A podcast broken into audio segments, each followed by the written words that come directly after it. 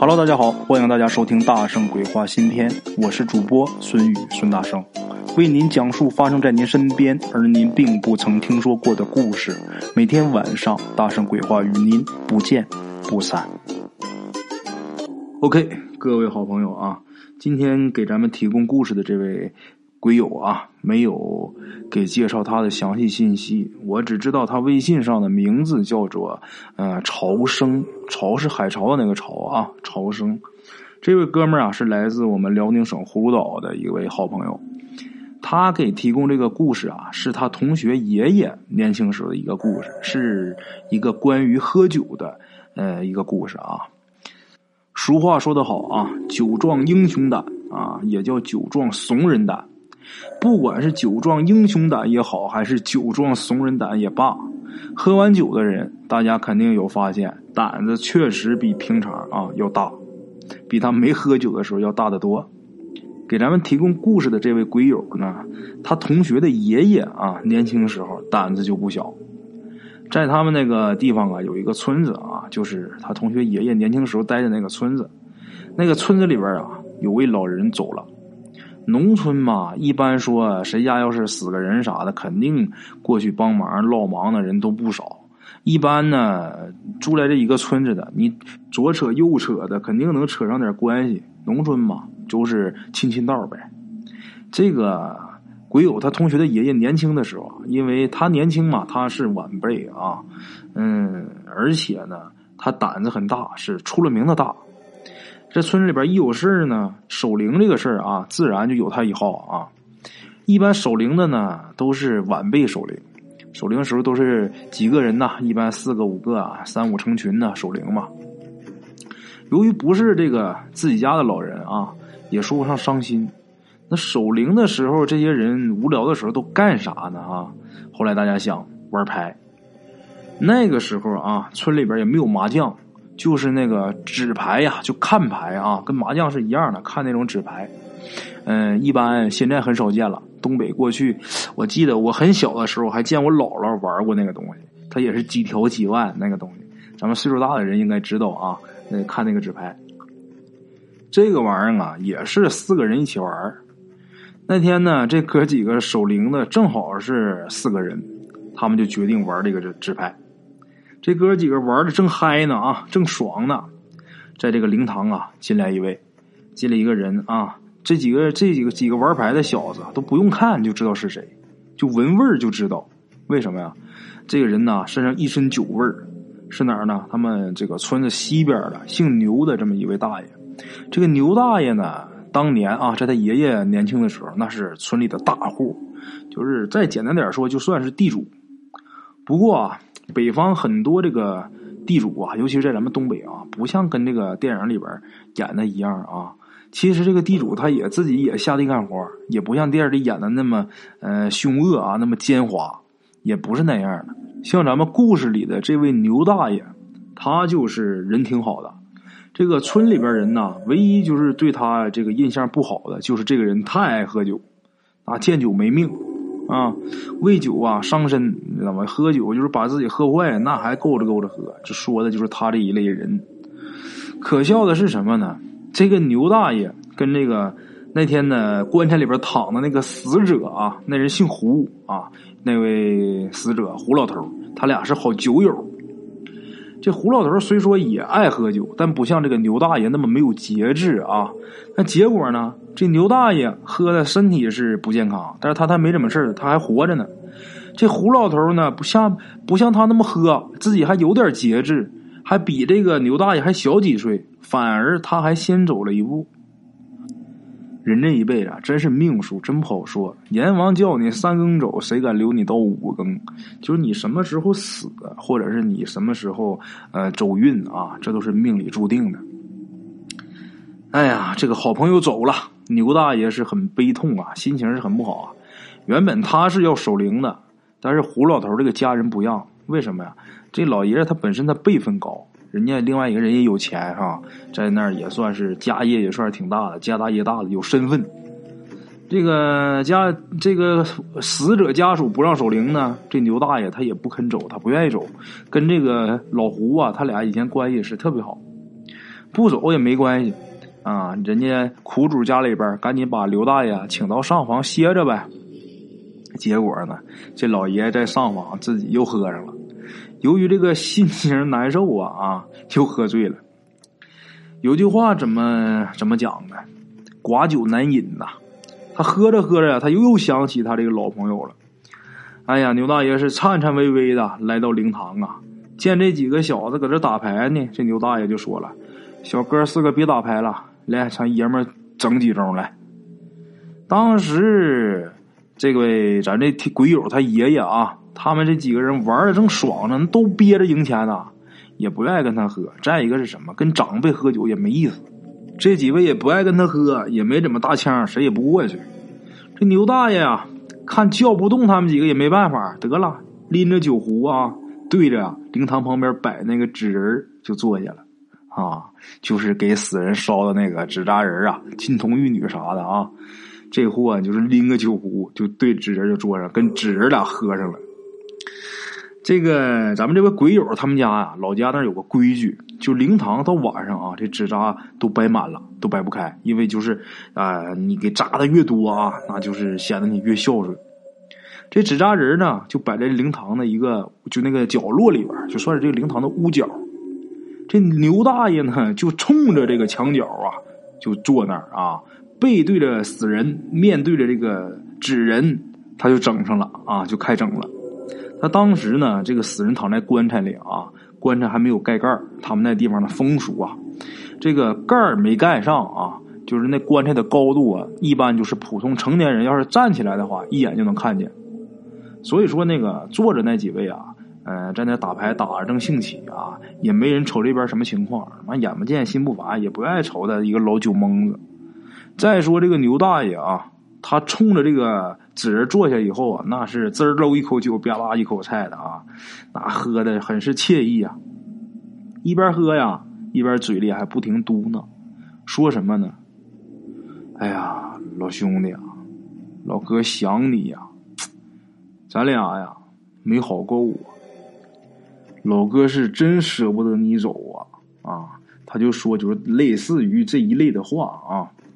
一直说呀，一直感慨，不停也没完没了，嘟嘟囔囔的。你想啊，各位，在灵堂里面有这么个人对着纸人在那喝酒，你说你说这话是不是人？那打牌就觉得这哥几个就觉得后脊梁骨嗖嗖冒凉气呀。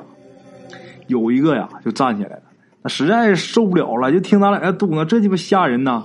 赶紧站起来一回神，牛爷，您上桌喝几口得了，你别在这儿。这货话还没说完呢啊，这货嗷的一嗓子，连滚带爬的就跑出去。那仨人呢吓了一激灵，站起来一打眼儿，那也是鬼哭狼嚎的，屁滚尿流的都跑了。他四个人这一折腾，人家本家也醒了啊。咱那个鬼友他爷爷就是这四个人其中啊，后跑出去那三个人其中的一个啊。这一本家也醒了，连同帮忙的这些亲友全醒了。这院子里这一下就这屋里边就炸窑了，就以为咋的了，赶紧就问这几位啊，咋的了，诈尸了。这一屋人全吓坏了啊。后来啊，粗略这么一问是怎么回事呢？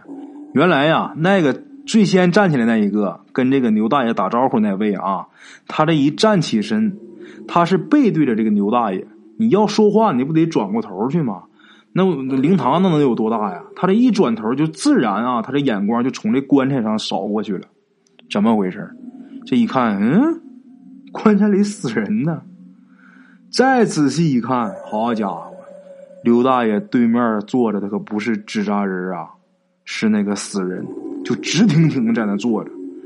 哎呀，那眼睛就看他那个眼睛啊，好像是蒙了一层雾似的，那直勾勾的就看着这个牛大爷。大伙儿一听这事儿也都害怕，但是那本家不干呐，那不能不管呐，那是诈尸了，那得赶紧出去看看去。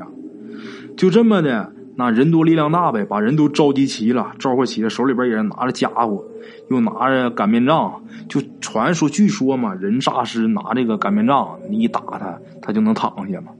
这所以说本家把这擀面杖啊也给抄起来了，有拿绳子的，有拿擀面杖的，这家呼啦哨的一群人就出来了啊。人多呀，他不光力量大，胆子也大啊，最起码一个给一个壮胆儿呗，那总不能让这死狗在外边瞎闹吧。得了，就打着火把呀，拿着家伙事。那年头不像现在有电灯啊，没有，他们打牌都是点着蜡烛，拿着火把，大伙就进这个灵堂了。进灵堂以后啊，一看，好家伙，怎么回事？那死人呢，好好跟他躺着呢；这个纸扎人呢，也好好跟他站着呢；这牛大爷呢，是一边在那喝，一边跟那个纸人在那谈心呢啊。那你跟他们四个人说的也不像。后来呢，村里边人呢就议论这个事儿，议论这个事儿一般都是分成两派啊。第一派就说什么呢？说压根儿就没有诈尸的事儿啊，几个小子胆儿小，看差了。还有一派说呀，说不是诈尸，是这个死者的魂儿回来了，回来呀听这个牛大爷拉家常，他可能跟这个牛大爷也没处够啊。由于这个灵棚这个地方阴气重啊，才让这几个小子也看见这个烟魂了。大部分这个村民呢都相信后一派的这个说法啊，因为呢这几个人呢胆子他们一点都不小，如果胆子小他们也不敢去守灵。再者是什么，四个大小伙子一个看错了，那仨不可能看错，也没有人愿意拿自己这个名声啊就是开玩笑的，对不对？让自己落了一个胆小怕事这么个名声。所以啊，大部分人呢还是挺相信这个后一派所说的这个定论啊。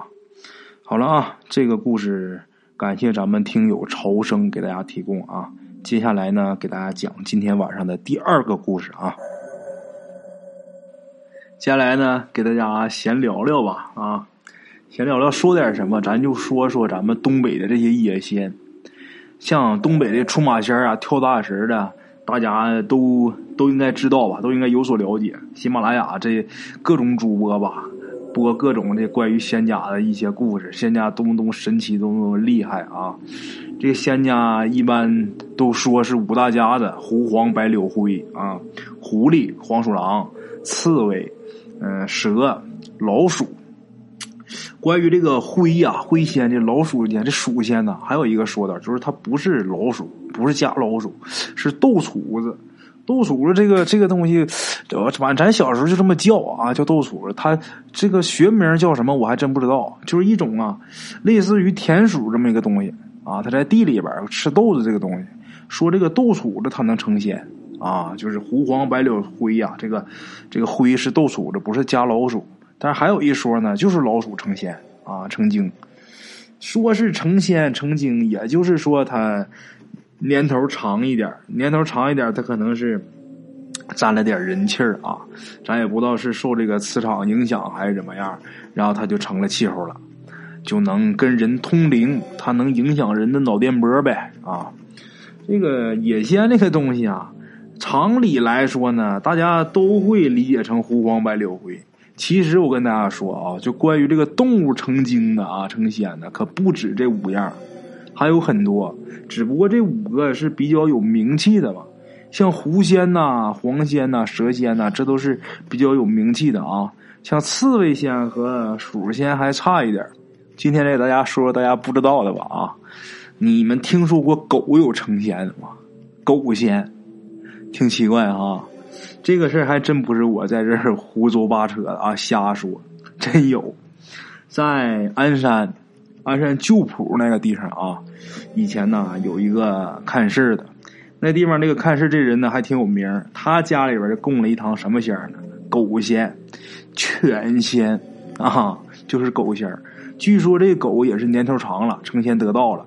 这狗死完以后呢，这狗的灵魂就能附到这家人的身上，给各种人看病。这还有个笑话啊，怎么回事呢？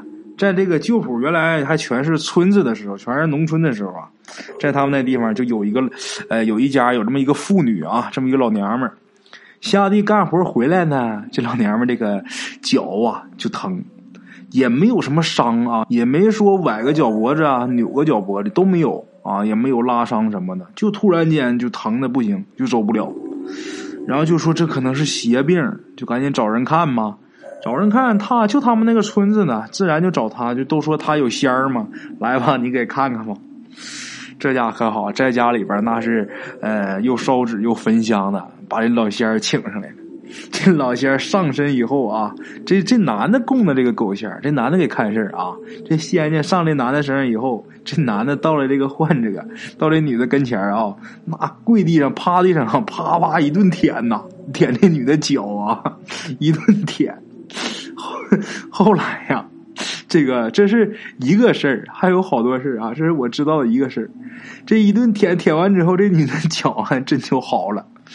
然后告诉这女的，回家以后把人家那锅底灰，就他家那个大锅，做饭的大锅，锅下面的锅灰，你弄下来点儿。然后每天吃饭之前呢，你喝一杯，就是你稍微放水里一点啊，搅一搅，你喝下去，3天以后啊，彻底好了，你就没事了。你别说，他按他这方法一弄完之后还真行。他看事儿，按理说那你看就挺好呗，是不是？然后这男的搬走了，不在那儿住了，也不给人看事儿了。问说咋回事呢？这男的呀，实在是受不了这种看事儿的方法，那一看事儿得哪跪那叭叭就一顿舔，他妈谁能受了？我讲的我自己都想笑啊！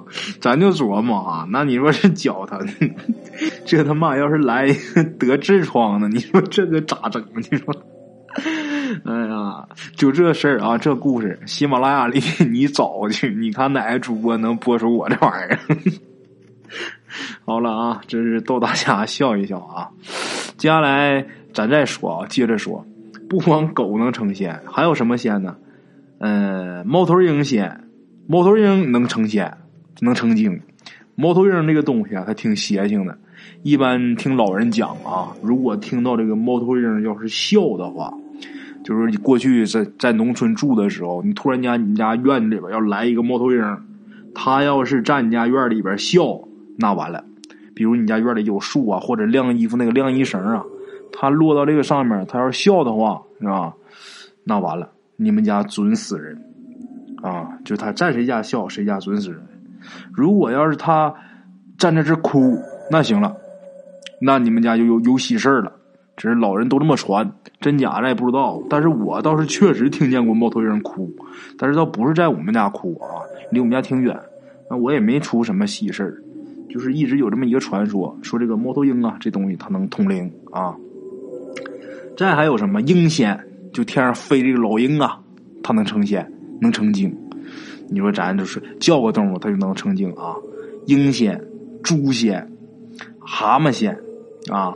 反正咱这个东北这个保家仙确实太神奇了，你是天上飞的，地上跑的，水里浮的，那嘛都能成仙啊。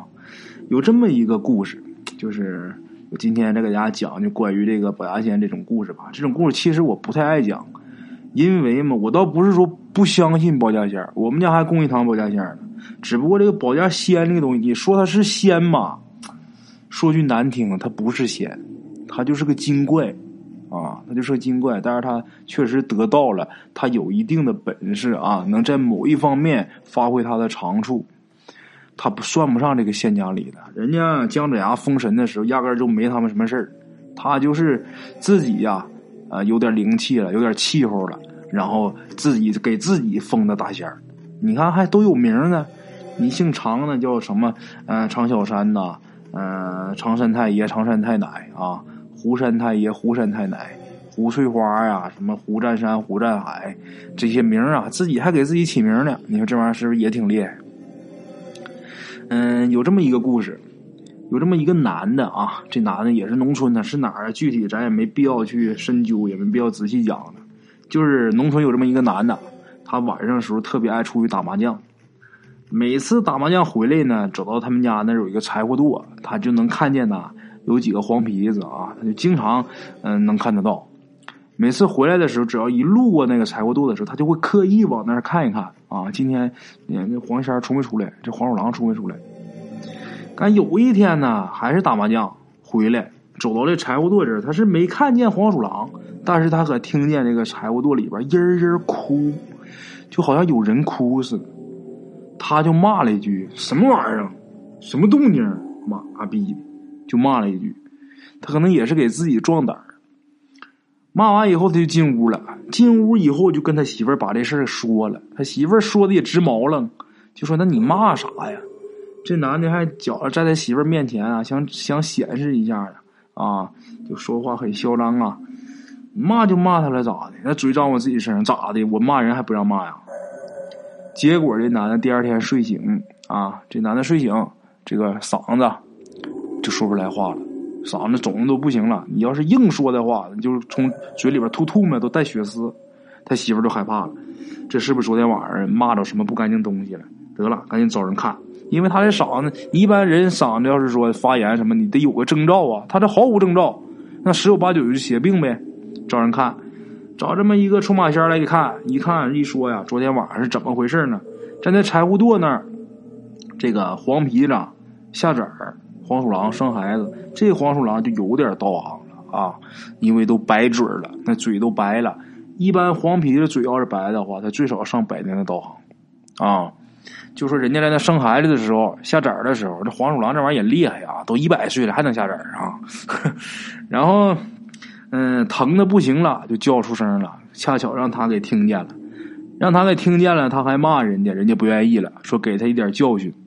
那说怎么能好呢？最后这男的那也是准备鸡呀，准备鱼呀，在那个柴火垛前面给上了个供啊，在那又烧了一炷香，跪那儿给人家磕了不少头。